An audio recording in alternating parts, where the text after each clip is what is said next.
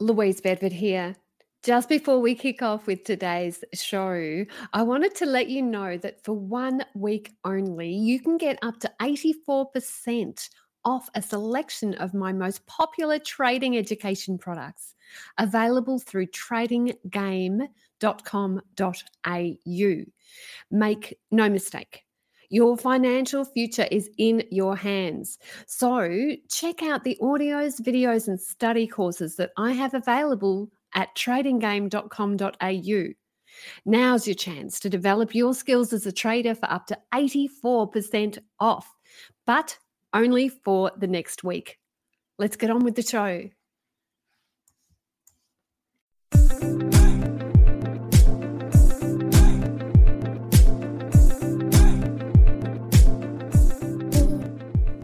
Caroline Stephen here.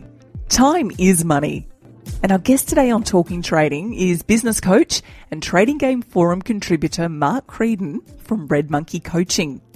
Mark joins us today to talk more on time mastery so that you can manage your time and time doesn't manage you. Mark discusses the importance of placing intrinsic value on your time, action and sprint planning, and target timing. And Louise Bedford shares her nifty tip on time management in Mind Power. And in a little trading, Chris Tate discusses an equity curve and why it's important.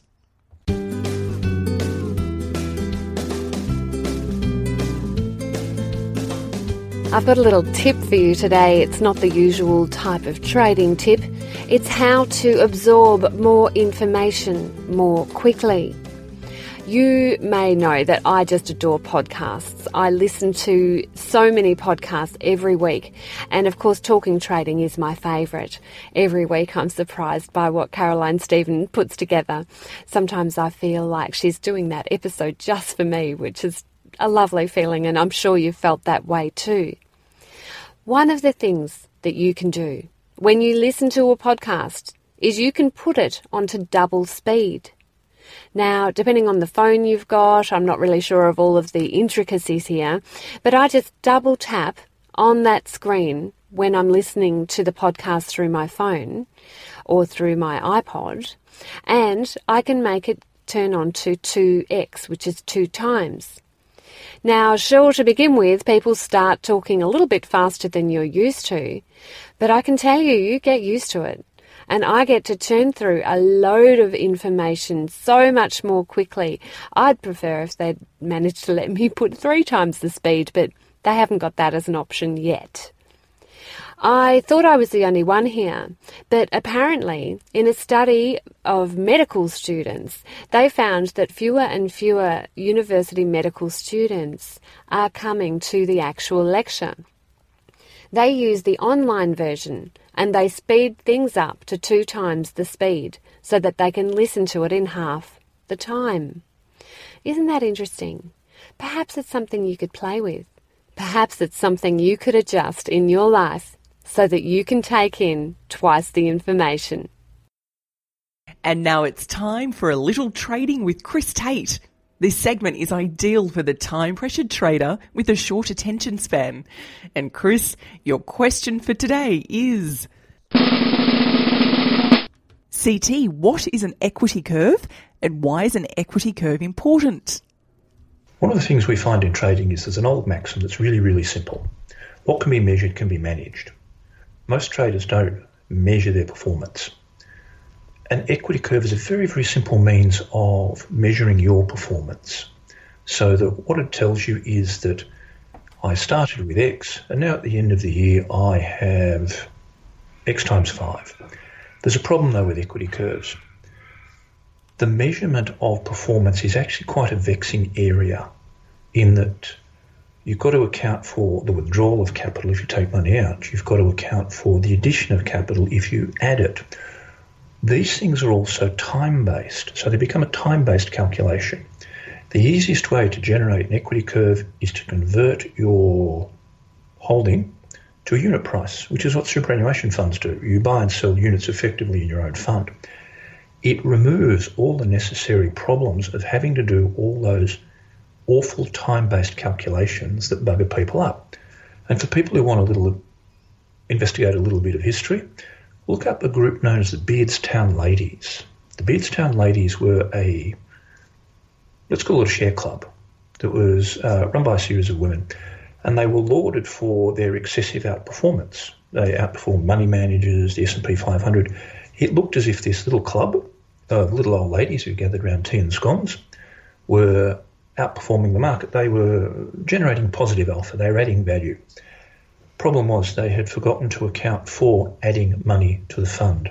They were counting money that they were putting in as profit. And when that was taken into consideration, their advantage disappeared. Easiest way to solve it, turn your system metrics into an equity curve. I'm Louise Bedford. You need to read more about why Chris Tate and I are now recommending Trade Direct 365 for trading CFDs. We believe in this service so much that we'll give you a trading resource pack worth nearly $500 when you open an account. Test them out.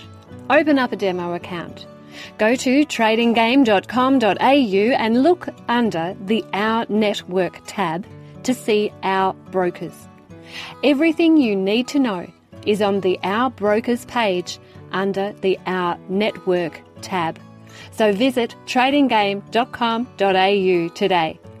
That's tradinggame.com.au. Mark Creedon is a sought after business coach who's helped many business owners reach their potential of seven figures. Mark helps his clients enjoy more time, freedom, and money. Mark has been active on the Trading Game Forum with his insights on time management, and he offers more of them today in this interview. We welcome Mark Creedon to the show. Uh, fantastic to be here. Mark, let's talk about action planning. What are your thoughts on action planning? Action planning is really about, you know, Caroline, we've spoken about that, that concept of fortune, that the fortune being in the follow through. Action planning is about taking uh, individual steps to achieve the things that you want to do. We actually use a, a really cool little plan in our mastermind program that we call a sprint planner. And the sprint planner is really taking a particular task that you want to do and breaking it down into anywhere up to eight steps.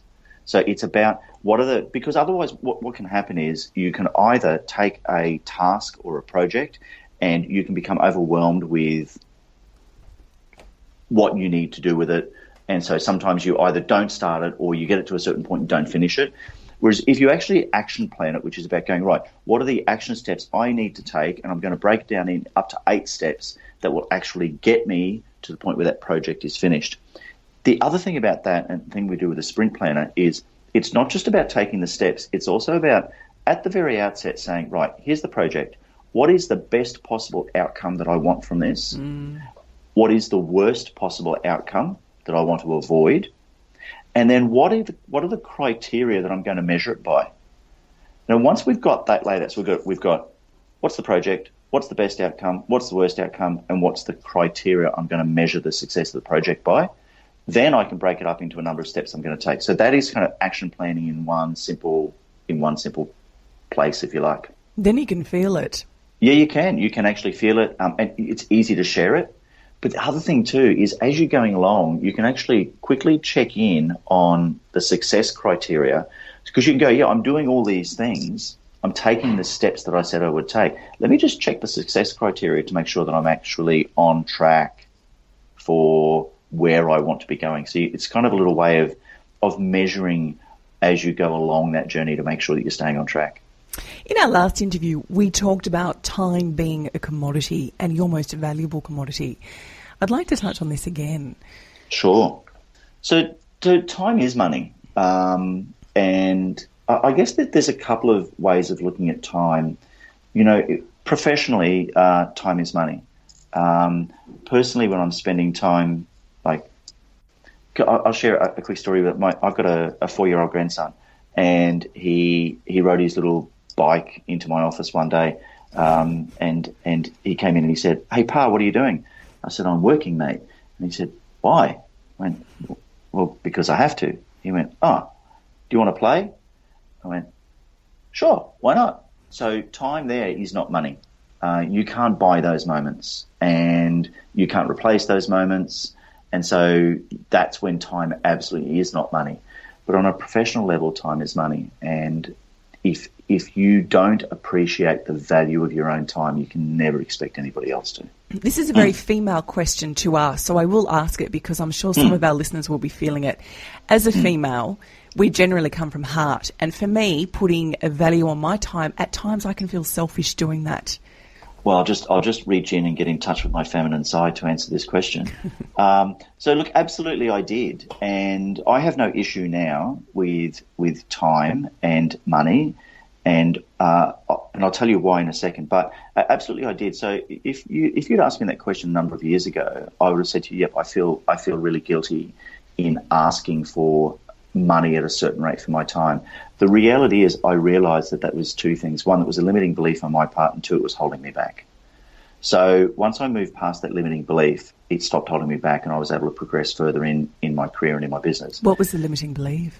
Either a limiting belief around my worth, what is the true value of me, uh, and then you know, and uh, Louise talks about that, you know, the, the fraud syndrome, where you just someone's going to find out one day that you The imposter really- syndrome. the imposter syndrome. You're just winging this thing. You don't really know what you're doing. so if you have that imposter thinking, then that's also going to be limiting belief around you being able to place value on your time. I have no issue with it now, and I will happily give my time to people who need my time and who can't afford it. Very happy to do that. Do that lots of times. What enables me to do that sort of pro bono work is the fact that people who can't afford it pay for my time. And do you feel like you deliver the results? Oh, no, I do. Yeah, absolutely. Uh, No, no, no issue. And and the other thing that that's a really good question because the other thing is if at any stage during our uh, relationship with the, the people we work with, if I feel I haven't delivered, if I feel that they're not getting value, um, I will I'll double it down. Um, I'll give them I'll give them twice the time. I'll give them twice the content. Um, so for me, I value my time. I expect other people to value my time. But part of that value proposition is that I actually have to give value. So it's not an arrogance going, hey, I'm worth this amount per hour and that's what you pay regardless of what I do. It's, hey, I'm worth this amount because I can bring this transformation in the time we spend together.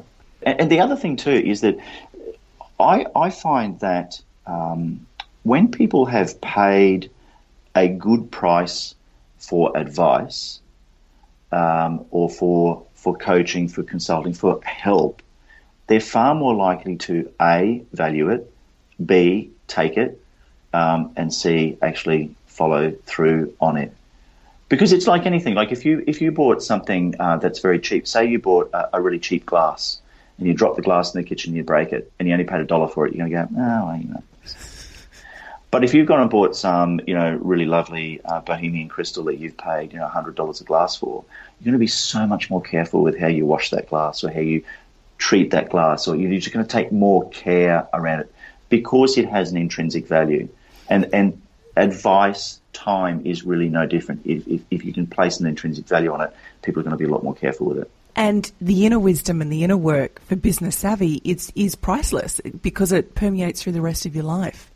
Yeah, that's right. That's right. There, there, there's a story that somebody told me once, and it was about, um, and it's it's just a fable, but you know, so you're in a business, it's a manufacturing business, and the uh, the conveyor belt breaks down, so the whole business grinds to a halt. Nobody can do any work. So the guy who owns the business, he calls a, a repair person. Repair person comes, says, "Look, show me the conveyor belt." Stands there, looks at it, pulls a screwdriver out of his or her pocket, uh, adjusts the screw, and the whole conveyor belt starts again. Then sends a bill for four thousand dollars. And the business owner says, Well, $4,000, all you did was tighten one screw. I was there, I watched you, I took you to it. I'm going to need an itemised bill. So the repairer sent an itemised bill. Adjusting screw, $250. Knowing which screw to adjust, $3,750. yeah, so it's, it, is the, it is the value of your wisdom. But you're also right, Caroline, in, if you sort of took it from, from a heart centred basis. If you value your time in business, and therefore you value your time in your personal life as well. And what will then happen is you'll start to make sure that you surround yourself with people who actually feed that thought, that feed your heart, feed your soul, and you'll start to move away from those people who are negative, who drain you. You know, it's the old saying, Um, I just haven't got time for this. So, so a lot of that comes around of I don't have time for negative people in my life.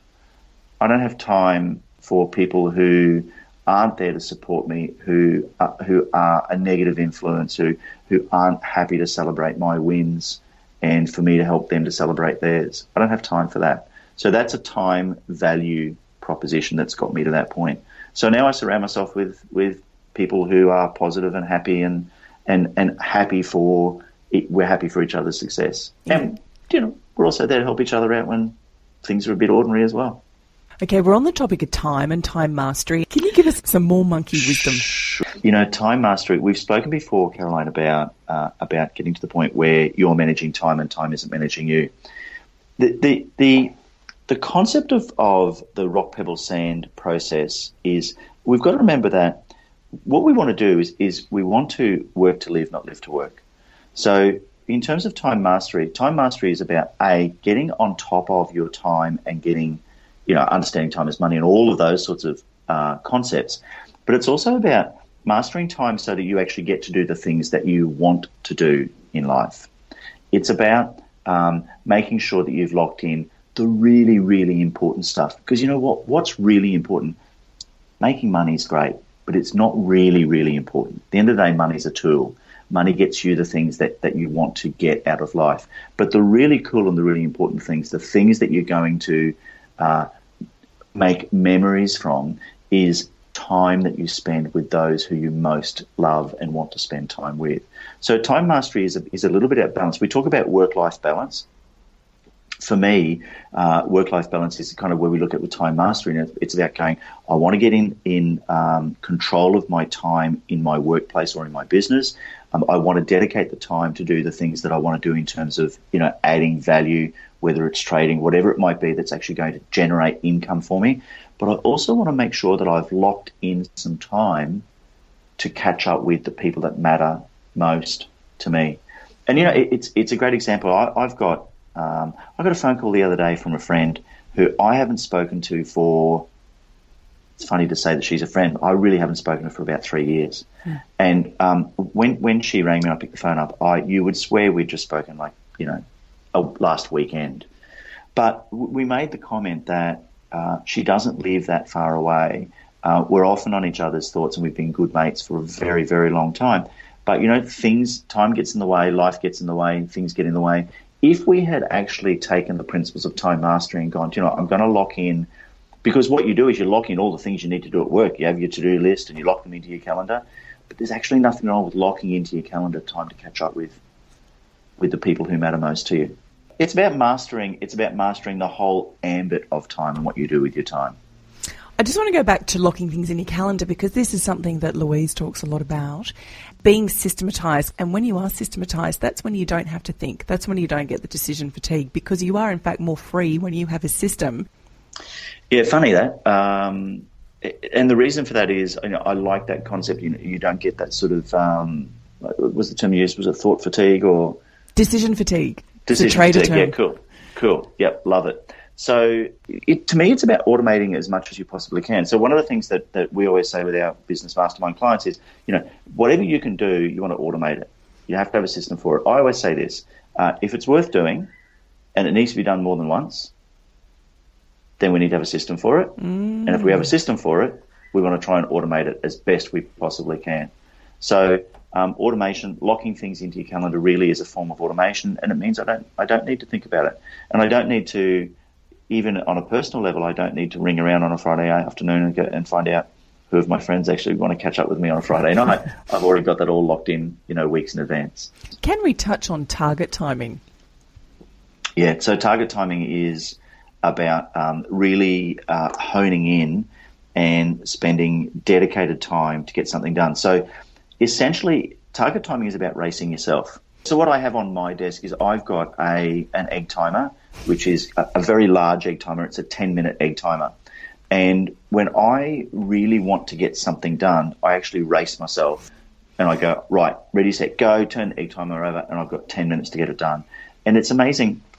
You know, Caroline, before you go on holidays, in the few days before you actually leave for holidays, it's amazing how much stuff you get done. Like you just, whoa. And then you get all that sort of, you know, euphoria that you've you've got all this stuff done, uh, and then you collapse on the plane when you take off on holidays. But it's it's a similar concept. The reason you get those things done is because you have so little time, and time is something that we sort of think we've got lots That's and lots all, of. Yeah. And it's interesting. I've got a 24 year old son. I was talking to Nick the other day, and you know, sort of trying to get him focused on career and things like that. And you know, he's just of the view that like that he's going to live forever, and he's which is great. It's a great thing. But you know, you get to a certain age, and you go, actually, you know what? Time's actually not as an, an easy resource or commodity as I thought it was. So, target timing is about racing yourself.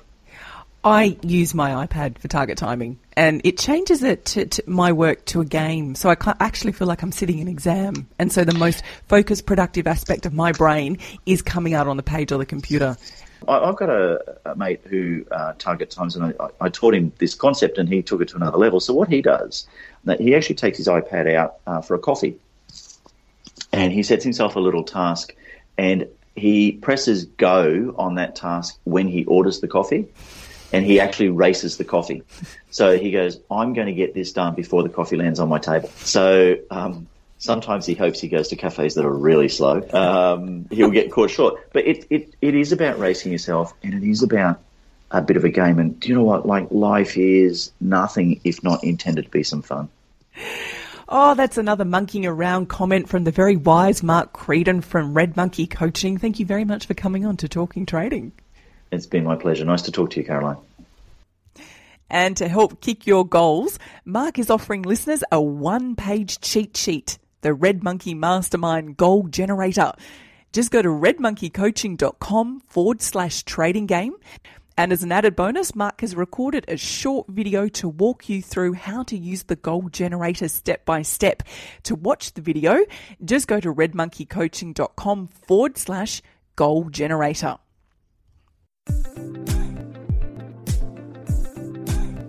And that's it for this episode of Talking Trading. Thanks to Caroline Stephen for being our insightful, intuitive, and warm host of the show. Thanks also to Chris Tate for being a superb business partner. I'm Louise Bedford, and my email address is louise at tradinggame.com.au. As always, if you like this show, please be sure to tell a friend. This is super important because word of mouth is the most powerful way that people get in touch with us and people respond best to people that they know and care about. You can also subscribe to us on Apple Podcast and make sure you give us a big fat five star review because it really helps other people find us. You'll also notice that we don't use sponsors very often and barely ever advertise. That's because we fund this, Chris Tate and I from tradinggame.com.au. We fund this show. So for us to keep on funding it, we need to get the word out to more people, and you're a big part of this. So make sure you tell people and give us fantastic reviews on Apple Podcast. If you'd like to get my Trading Made Simple five part e course, make sure you register on tradinggame.com.au. So until next week, happy trading. The views represented on Talking Trading are general in nature and do not take into account your objectives, financial situation, or needs. Before acting on any of the information, consider its appropriateness in regards to your own situation.